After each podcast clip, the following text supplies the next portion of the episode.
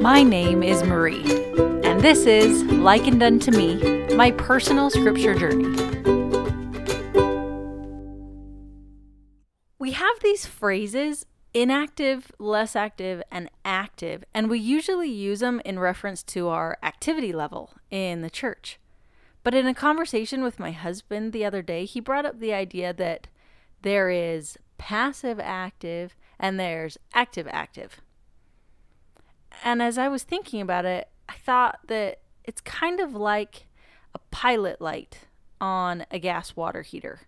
When the water heater is working as it should, it monitors the water inside and it lights a fire whenever it notices that the water temperature is getting too low. This way, when someone in the house turns on the hot water, they don't have to wait very long to have hot water.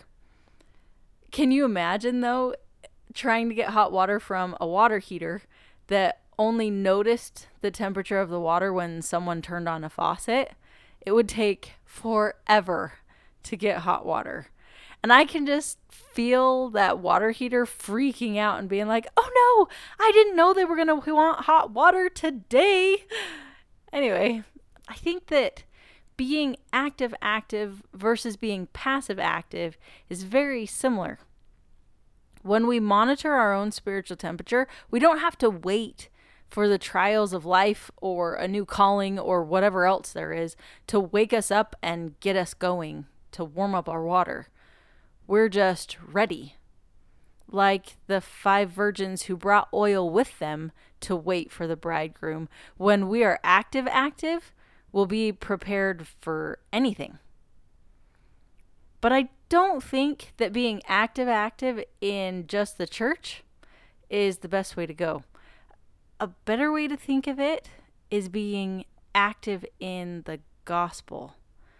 The first principles and ordinances of the gospel are faith in the Lord Jesus Christ, repentance, baptism, and the gift of the Holy Ghost. If we're active in the gospel, we'll keep a constant monitor of how well we're doing in these things.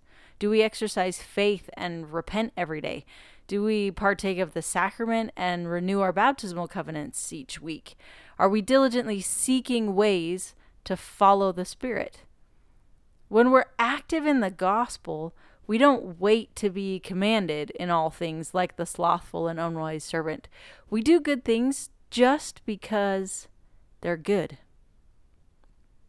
In Alma 32, Alma teaches the poor Zoramites that they're blessed because the Lord has humbled them through their poverty, through their trial. He's calling to them for hot water. And Alma says that they're blessed because of this, because it can help them to repent and to turn and to come to Christ. But then he points out Do ye not suppose that they are more blessed who truly humble themselves because of the word? Aren't you more blessed if you're monitoring your own water and keeping it warm? Yea, he that truly humbleth himself and repenteth of his sins and endureth to the end, the same shall be blessed, yea, much more blessed than they who are compelled to be humble because of their exceeding poverty, or trials, or callings, or whatever else it is that compels us to be humble.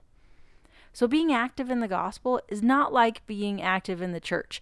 There's no statistics to tell you that, yes, you're active now.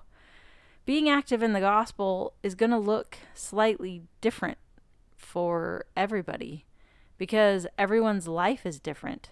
Different callings, different spiritual needs, different temptations, different struggles.